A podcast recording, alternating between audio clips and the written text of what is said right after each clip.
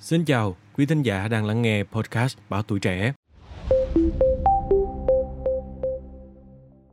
Thưa quý vị, Bộ trưởng Bộ Y tế sẽ quy định cụ thể về tiêu chuẩn sức khỏe, khám sức khỏe định kỳ đối với người lái xe, xây dựng cơ sở dữ liệu về khám sức khỏe của người lái xe. Cụ thể, trong Nghị quyết 135 của Chính phủ về phiên họp chuyên đề pháp luật tháng 8 năm 2023, Chính phủ cũng đã yêu cầu rà soát các thủ tục hành chính bảo đảm tính khả thi, phù hợp với thực tế và điều kiện thu nhập của người dân như khám sức khỏe định kỳ đối với người lái xe, bao gồm cả mô tô, xe máy. Đại diện Cục Cảnh sát Giao thông Bộ Công an thì cho biết, các nội dung liên quan đến đào tạo, sát hạch, điều kiện của lái xe do phía Bộ Giao thông Vận tải quản lý nên phối hợp tham gia xây dựng trong dự thảo và khi có luật thì Bộ Giao thông Vận tải quản lý. Theo ông Nguyễn Văn Quyền, Chủ tịch Hiệp hội Vận tải ô tô Việt Nam, nếu dự thảo quy định chung người điều khiển xe cơ giới phải khám sức khỏe định kỳ sẽ bao gồm cả người lái mô tô, xe máy. Như vậy, sẽ có hàng chục triệu người chịu sự điều chỉnh này nên cần nghiên cứu, đánh giá tác động. Nếu có quy định với lái xe máy, nên nghiên cứu nam giới đến tuổi 65, nữ đến tuổi 60 có thể kiểm tra sức khỏe và quy định mốc thời gian tái khám. Còn ông Nguyễn Xuân Thủy, nguyên Giám đốc Nhà xuất bản Giao thông Vận tải cho rằng, quy định này nếu có sẽ khó khả thi. Hiện quy định chỉ yêu cầu về giấy khám sức khỏe của tài xế xe mô tô, xe máy khi thi bằng lái hoặc nâng hạn bằng lái. Với số lượng xe máy khổng lồ hiện nay thì việc thực hiện sẽ như thế nào? 3 tháng, 6 tháng hay 1 năm?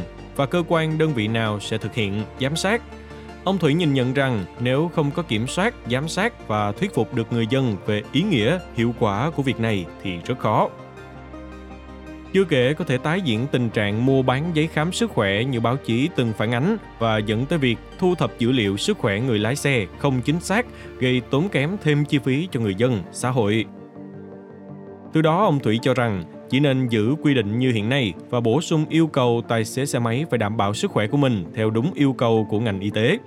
Trường hợp để xảy ra tai nạn, nếu do lỗi về sức khỏe không đảm bảo thì người đó phải chịu trách nhiệm. Đồng quan điểm, chuyên gia Bùi Danh Liên cũng chia sẻ những khó khăn như trên và cho rằng còn phải bàn tiếp, nếu có thực hiện việc này, cần có thí điểm ở một số địa phương, khu vực trước, từ đó có tổng kết, đánh giá cụ thể. Bên cạnh đó, Phó Giáo sư Tiến sĩ Phạm Việt Cường, Trung tâm Nghiên cứu Chính sách và Phòng chống chấn thương, Trường Đại học Y tế Công cộng thì cho rằng, việc kiểm tra sức khỏe định kỳ đều quan trọng với tất cả mọi người. Tuy nhiên, việc đề xuất kiểm tra sức khỏe định kỳ đối với người lái xe máy thì tính khả thi có thể không cao. Lý do, bằng lái xe máy hiện nay là không thời hạn, nếu quy định khám sức khỏe định kỳ sẽ tạo độ vênh trong các quy định. Ông Cường cũng cho rằng, việc kiểm tra sức khỏe định kỳ đối với người lái xe máy chỉ mang tính khả thi khi tích hợp được tất cả dữ liệu về hồ sơ sức khỏe của người dân vào cùng trong một hệ thống. Khi đó, mỗi năm người dân đi khám sức khỏe định kỳ thì hồ sơ sức khỏe sẽ cập nhật trên hệ thống chung, không gây phiền hà cho người dân với một lần khám sức khỏe khác. Trao đổi với Tuổi Trẻ, ông Lương Duyên Thống, trưởng phòng quản lý vận tải, phương tiện và người lái, Cục Đường bộ Việt Nam, Bộ Giao thông Vận tải cho hay, Luật Giao thông Đường bộ 2008 chỉ quy định khám sức khỏe định kỳ hàng năm với lái xe kinh doanh vận tải. Lái xe không kinh doanh vận tải hiện có quy định khám sức khỏe khi đến hạn cấp đổi bằng lái.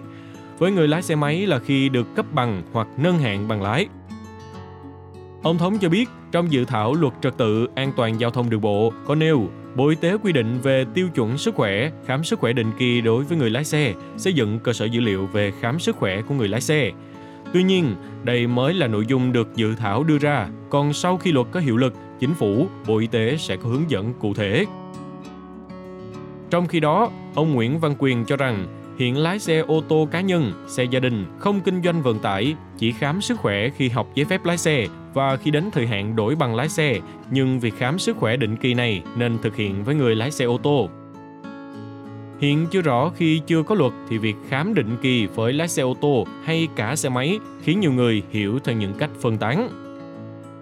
Với người lái xe không kinh doanh vận tải, nếu hiểu khám sức khỏe định kỳ theo chu kỳ đổi bằng lái xe, thì lâu nay đã thực hiện khi đến hạn đổi bằng lái.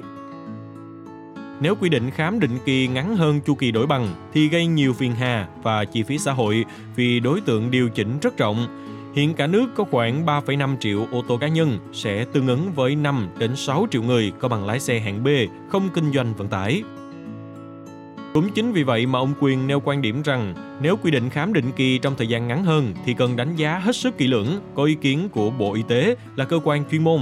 Trường hợp thực hiện với thời hạn ngắn như vậy cần quy định ngưỡng tuổi. Với nội dung xây dựng cơ sở dữ liệu về khám sức khỏe của người lái xe, ông Quyền cho biết Hiệp hội đã 2 lần kiến nghị Bộ Y tế sớm có cơ sở dữ liệu về sức khỏe lái xe kinh doanh vận tải thông qua việc khám sức khỏe. Cơ sở dữ liệu này rất cần thiết để khi doanh nghiệp tiếp nhận hồ sơ tuyển lái xe có cơ sở để tra cứu tính xác thực của giấy khám sức khỏe của tài xế. Tương tự, cơ sở đào tạo lái xe cũng cần dữ liệu tra cứu. Khi đổi giấy phép lái xe, cơ quan quản lý cũng cần xác thực. Việc này giúp ngăn chặn tình trạng mua bán giấy khám sức khỏe trôi nổi. Đồng thời, lưu được hồ sơ của tài xế từng sử dụng ma túy, tiền sử sức khỏe để doanh nghiệp xem xét khi tuyển dụng. Ngoài ra, chuyên gia giao thông Bùi Danh Liên cũng nêu rõ, việc kiểm tra định kỳ sức khỏe cho tài xế là rất cần thiết. Ông nói các đơn vị vận tải mà ông biết thường định kỳ 1 năm thực hiện việc khám sức khỏe cho tài xế. Tuy nhiên, ông đề nghị trong dự thảo luật cần có quy định để tạo thuận lợi cho tài xế trong việc khám sức khỏe định kỳ. Ông dẫn chứng hiện nay các đơn vị hàng năm phải tập trung tài xế ở các tỉnh, phải về Hà Nội và chỉ khám ở một số bệnh viện nhất định. Điều này dẫn đến việc tài xế, doanh nghiệp tốn kém chi phí, thời gian.